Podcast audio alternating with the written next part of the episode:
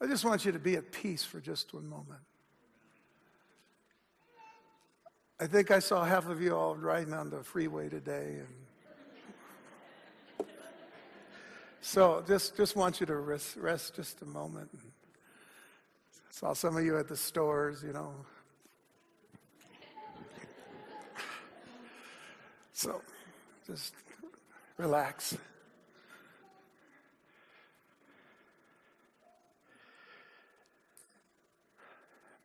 I've been fascinated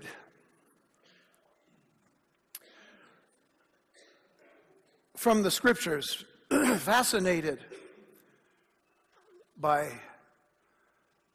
darkness. Now you might think that's kind of weird, isn't it? No, I, I don't think it is at all. It's amazing how much we see in the scriptures about darkness.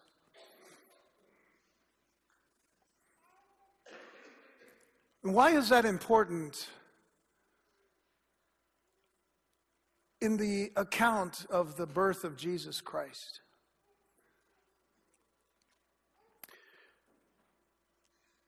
I think that because we oftentimes take for granted that the season arrives when it does. You know, once we, it used to be that we kind of waited till, till the winter before we started doing anything that had to do with Christmas. You know. I, am I'm, I'm thinking that 99.9 is going to start playing Christmas music in, in August. Now, because now, I mean, it's, it's the day after, I think the day after Halloween, and, and then now the Christmas songs start, you know. But then so do the sales, and, and so do all the flyers telling you Christmas is coming, you know. And in between, they let you know that there's a little Thanksgiving coming up too, but really it's Christmas because that's, you know, and, and so that, that's the whole idea of things. And, and, we, and we take for granted what's, what's going on, you know, as far as what the scriptures are teaching us, you know. How can we then take all of that and apply it to, to our lives as believers in Jesus Christ? And I do hope and pray you are a believer in Jesus Christ because what else do we have anymore in this world? We certainly are living in a time of great darkness. That was actually predicted. If you look at uh, Isaiah chapter 9 in your Bibles, I, I don't have my normal uh, uh, PowerPoint thing up here, you know, so I, I, just wanted to share from my heart this, this, uh, this evening just some, some things that I feel the Lord has impressed on my heart for us. And I'm not going to go into the great detail of it, but, but Israel was living in a time of darkness. And there were many times, actually, that Israel went through periods of darkness as a nation because they disobeyed God. And they rebelled against God. I mean, there were, there were seasons when they were much better off because they had good leadership that would tell them, you know, to get themselves right with God and, and, uh, and all. But, and, and there's a lot to that, by the way. There's a lot to good leadership that brings us to a place where we really begin as a nation to trust God.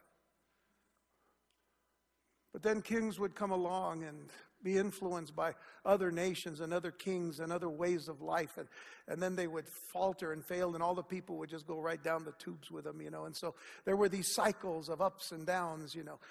Uh, and, and so there were, there were just these times of darkness, and we wonder, well, why? Why do, Lord, why do we even need darkness?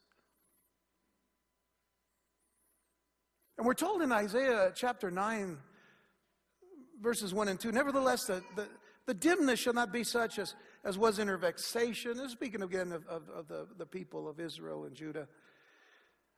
When at the first he lightly afflicted the land of Zebulun and the land of Naphtali, and, and afterward did more grievously afflict her by the way of the sea beyond the Jordan and Galilee of the nations.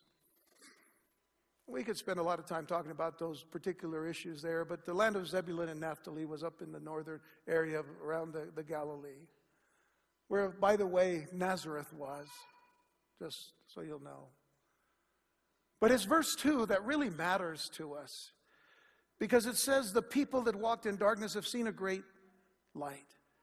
The people that walked in darkness have seen a great light. This is prophetic, of course. It's prophetic to a time that was to come because it hadn't yet happened. But it's spoken as if it was happening. The people that walked in darkness have seen a great light. They that dwell in the land of the shadow of death, upon them has the light shined.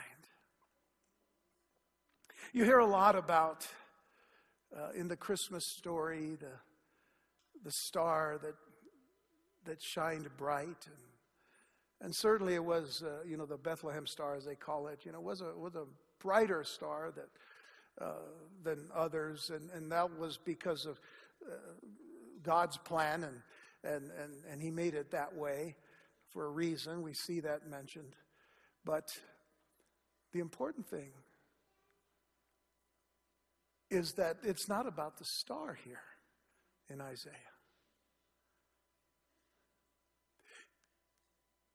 It's about Jesus. He was the light. He is the light. And He will ever be the light. He will always be the light. In fact, we hear Him say to us in the precious Gospel of John. I am the light of the world.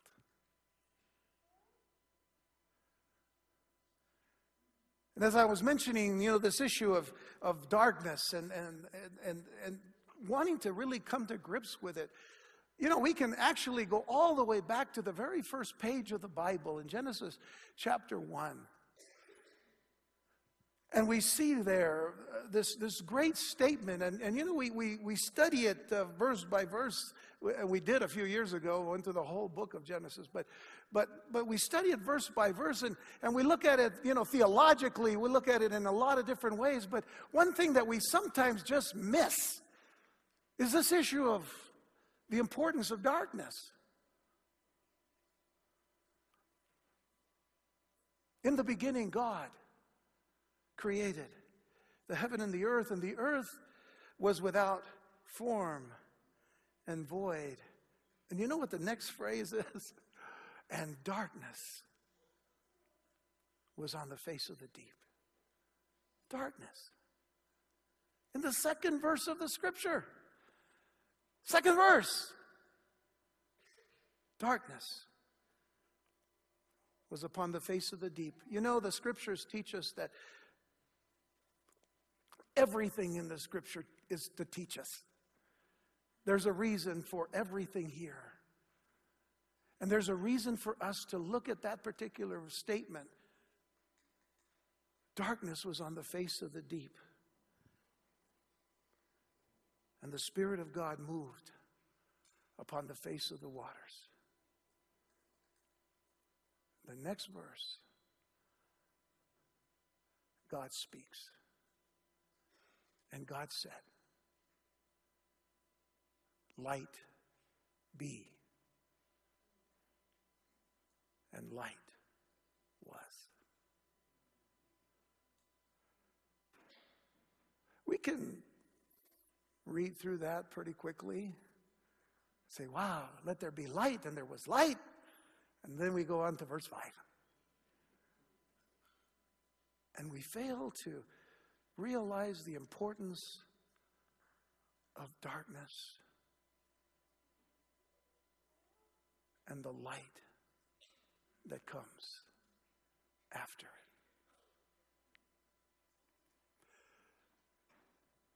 You think of the, the night that Jesus was born in the city called Bethlehem, Bethlehem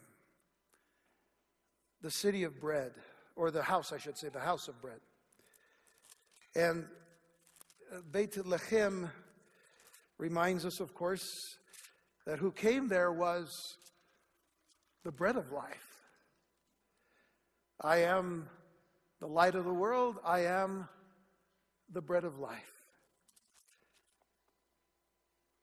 And if you'll go to Matthew chapter 4 for just a moment.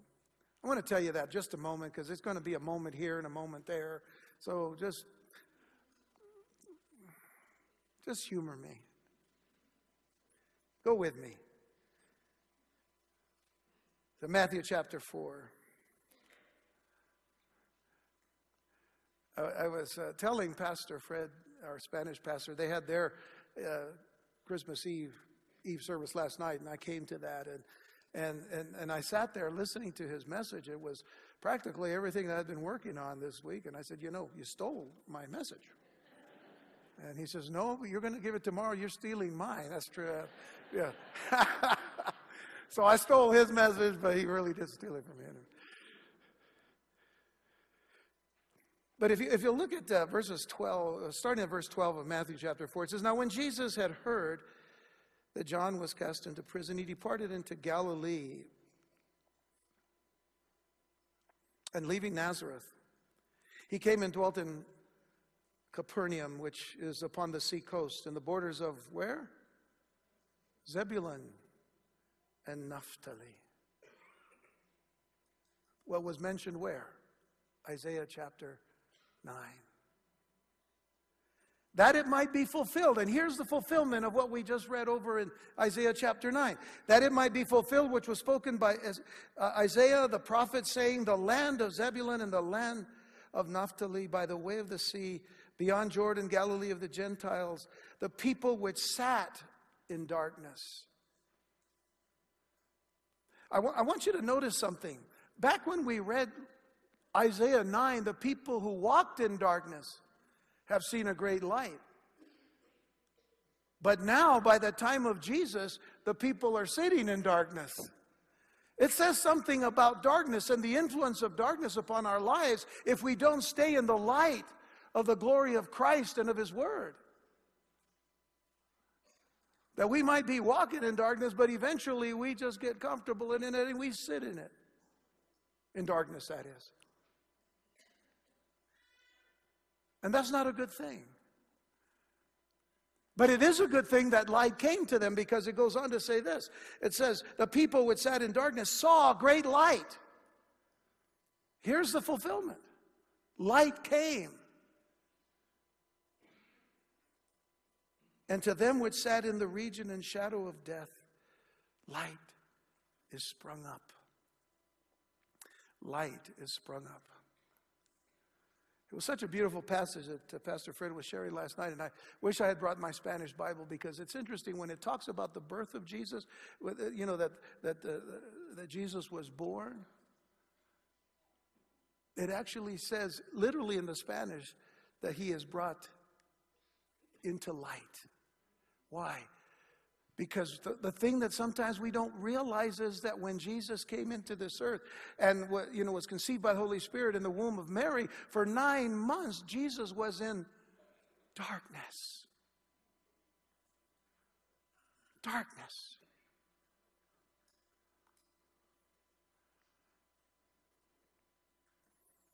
As he would be in darkness for three days in a tomb.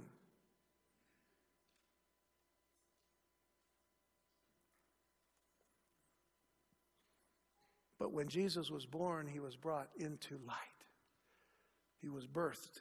But it literally, as I said in the Spanish, it's brought into light.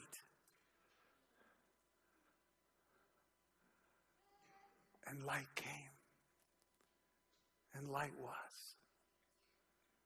From the very beginning, Genesis, throughout all of the scriptures, you do a word study and you find darkness and look at what you see that has to come out of darkness. The people who walked in darkness, the people who sat in darkness, makes us ask the question where are we walking today and where are we sitting today?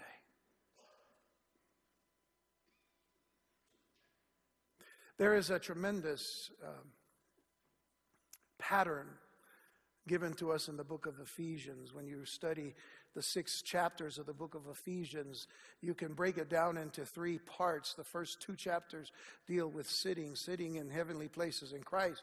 The next two chapters, chapters three and four, deal with, with walking in Christ, walking in Him. And then the last two chapters, standing in, in Christ. Sit, walk, stand. But when we are influenced by the darkness.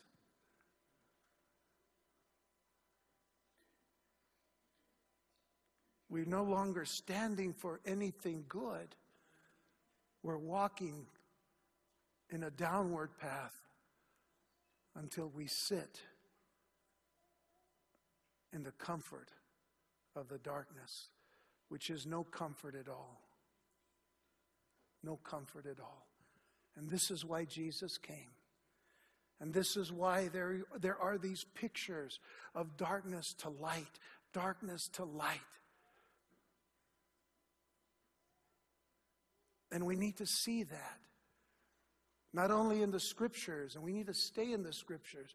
When you, when, you know, when you get to January the 1st, start reading again. You know, go through the scriptures again, go through the Bible again from cover to cover. You don't even have to wait the whole year to do. You can do it in months. You can do it in a few months. But you, you, you immerse yourself in it and you realize the pictures that God is giving us of staying in the light as He is in the light because He is the light of the world. We're told, by the way, in, in, in, in Colossians chapter 1, a, a great little, little book by by Paul the Apostle. Colossians chapter 1. This, this tremendous statement of encouragement and exhortation to the church, but, uh, but, but, but even greater, an encouragement to our hearts about where we've been and where we're going as believers in Jesus Christ. Because Paul says in, in Colossians chapter 1, beginning at verse 9, he says, and we'll just start there. Because I'd read the whole thing, but we'd be here all night. So, Paul says, For this cause, we also, since the day we heard it, and by the way, I'm, I'm reading King James, so just, you know, follow along with me here. For this cause, we also, since the day we heard it, do not cease to pray for you and to desire that you might be filled with the knowledge of his will in wisdom and spiritual understanding, that you might walk worthy of the Lord unto all pleasing, being fruitful in every good work and increasing in the knowledge of God. That's a wonderful prayer that Paul is giving to the church as well as to us. And then he says, strengthened with all might according to his glorious power unto all patience and long suffering with joyfulness and then he says in verse 12, giving thanks unto the Father which hath made us meet or fit to be partakers of the inheritance of the saints in light. And notice this this is the reminder. Verse 13, the reminder that we need to take and have in our hearts. Who has delivered us from the power of darkness and has translated us, transformed us,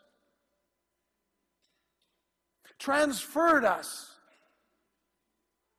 into the kingdom of his dear son. What is the distinction from the power of darkness into the kingdom of his dear son? The kingdom of light.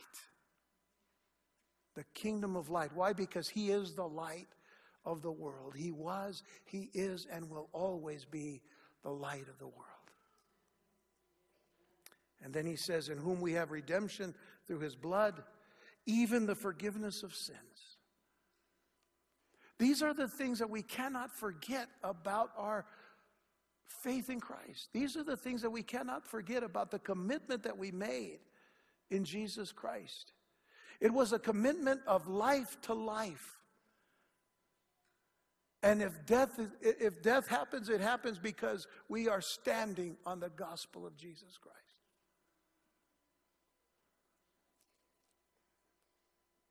And it reminds us of why Jesus came to begin with.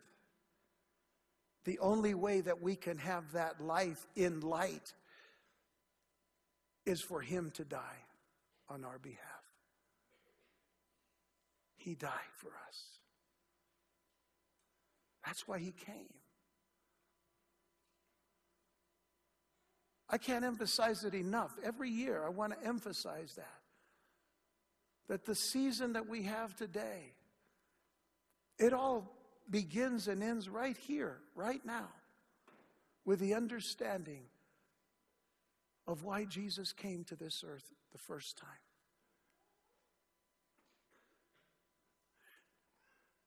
We're actually told in the scriptures that he did not come to condemn the world, but that the world through him might be saved. That was his first coming. That was his first coming. He came not to condemn, but to save. To save the lost sheep of the house of Israel, but to save his creation.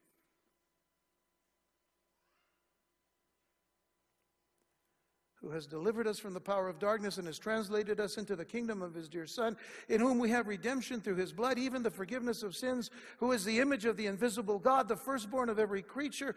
Now we're back to Genesis.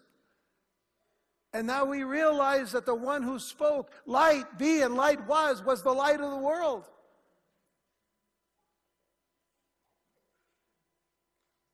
The image of the invisible God, the firstborn of every creature, for by him were all things created that are in heaven and that are in earth, visible and invisible, whether they be thrones or dominions or principalities or powers. All things were created by him and for him, and he is before all things, and by him all things consist.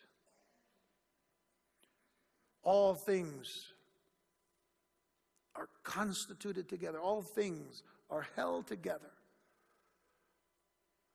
by Jesus Christ. That little baby that we sang about tonight. It's nice to have some tradition. We all have traditions that we'll follow tonight with family. I hope that uh, if, if you're new to our church and been with us for any short amount of time, we welcome you as part of our family as well. And if you're far from what was considered home, well, you're home here. And we love you and we care for you. But it's okay to have some tradition. What's more okay is this that we realize and remember what this is all about. That Jesus came to give his life so that we would be rescued and saved from ourself, from our sins, from sin and death, from the punishment of sin, from the, from the devil. Uh, there, there's a lot of things that we, we can list of what, why, why Jesus came. But the one that we sang about tonight, that little baby, I just want to kind of remind you something. He's not little anymore. And he's not a baby. He is the King of kings and He is the Lord of lords.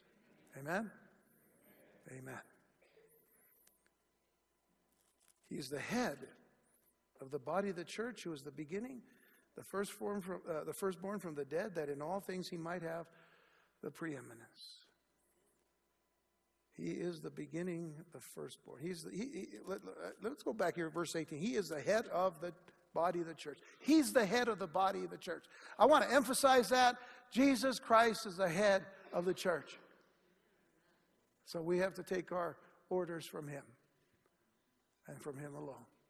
And He says, okay, well, here's your orders Genesis to Revelation. Got it? All right. Why do I keep going here? I'm, I'm, I guess I'm excited about, you know, what, what the Lord has called us to do and to be.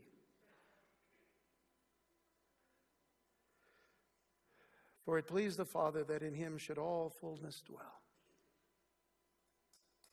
And having made peace through the blood of his cross, by him to reconcile all things unto himself. By him I say, whether they be things in earth or things in heaven, and you that were sometime alienated and enemies in your mind by wicked works in the darkness, yet now has he reconciled in the body of his flesh through death to present you holy and unblameable and unreprovable in his sight.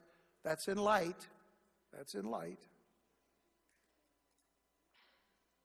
If you continue in the faith, grounded and settled, and be not moved away from the hope of the gospel which you have heard and which was preached to every creature which is under heaven, where I, Paul, am made a minister. We'll stop there. The whole reason for reading all of that is because this is a reminder to us. A reminder to us of that distinction between darkness and light and why it's so important for us to see it. Why it's so important for us not to close our eyes when we, we find ourselves in areas of darkness. And I have to say, if we, if we look at this thing on a, on a more uh, general level, as, as far as even national level, you know, we're, we're finding ourselves in a very dark place today in our country.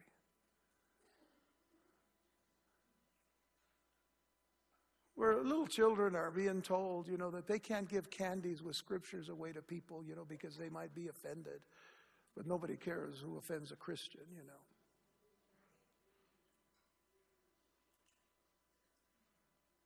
It wasn't that way a number of years ago. Everybody respected. We don't respect anymore. We've lost respect as a people. And I said earlier, all comes from the top down. That's why we need to pray for our country today.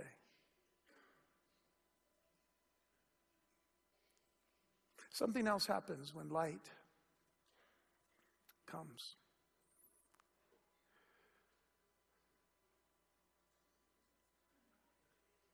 In the midst of that kind of darkness, prophetically, Jesus is going to break through the clouds with his light. First, to take his church and gather together and take us home. Prepare us in seven years' time while he's dealing with Israel. And at the end of that seven years, bring us with him to establish his kingdom in Jerusalem on the throne of David. And there, the light of Christ's glory will shine for a thousand years and there will not be darkness. And we should rejoice in that. I think we're all kind of like laying back a little bit. Because I told you all, be at peace here tonight. But I know that inside you want to get up and shout because that, that's an exciting thing. To know that Jesus is coming. See, he's coming again. So that's another good reason for Christmas, is to remind us he didn't come just one time, he's coming again. This first coming is just the guarantee, the down payment, as it were. But even Jesus said, I am going to come again. Sometimes those of you who have been around me long enough know that I'm going to read this anyway, so I'm going to read it to you tonight. This is John 14 verses 1 through 3. Let not your heart be troubled, Jesus said to his disciples before he went to the cross. Let not your heart be troubled. You believe in God, believe also in me. In my Father's house are many mansions. If it were not so, I would have told you, I go to prepare a place for you. And if I go and prepare a place for you, I will come again and receive you unto myself, that where I am, there you may be also. And where I go, you know. And the way you know. Now you might be sitting there thinking, I don't know the way. Well, neither did a disciple named Thomas. he says, Lord, we don't, we, we don't know where you're going, and how can we know the way? And Jesus told him in John 6, uh, 14, verse 6, I am the way, the truth, and the life. No man cometh unto the Father but by me. So you see, what we're gathered here together to do tonight is not just give thanks to the Lord for sending Jesus to this earth. Uh, It, it, it takes out a, you know, a whole lot of meanings, you know, for people. You know, it, it makes us, it makes us for, a, for a, a short season givers. But you know what the Bible says? It is better to give than to receive every day of the year, not just one season of the year. Let's, let's give always. And God always adds to our supply, doesn't He? So that we can do that, so we can be giving and givers until Christ comes. But you see, we have to realize that He came to the cross. He came for the cross. He came to the cross, and He came to be placed on the cross on our behalf. John said, Behold the Lamb of God. Behold him who taketh away the sin of the world. He's the sacrifice. He's the atoning sacrifice. That's what we come to give thanks to God for. And I would encourage you, folks. you know, you might be looking under the Christmas tree and shaking boxes. And then you look at the big boxes and you think, oh, is bigger better? I don't know. Uh, little boxes sometimes have the bigger gifts, you know, or whatever. Uh, at least price tag wise and whatever, you know. But here tonight, there's one gift that God wants to give you. And that gift continues to give. You heard of the gift that keeps on giving? This is the gift that keeps on giving Jesus. He's the gift, and you need him in your life. You need him in your life. And we who have him in our lives need to be encouraged to keep letting the light shine before men. Because when you read Matthew chapter 5, Jesus told his disciples, You are the light of the world. So, as believers, we came out of darkness into light, and now he says, Now you are children of light. Continue to let that light shine. But those of you that might find yourself in darkness tonight, I would encourage you before you leave here today, and we'll give you that opportunity just to ask Jesus to come into your life. and bow your heart to Him because He's not a baby. He's very much alive and He's coming again because He's the King of Kings and He is the Lord of Lords. And you can know Him. You don't have to just know about Him, you can know Him. Let's pray.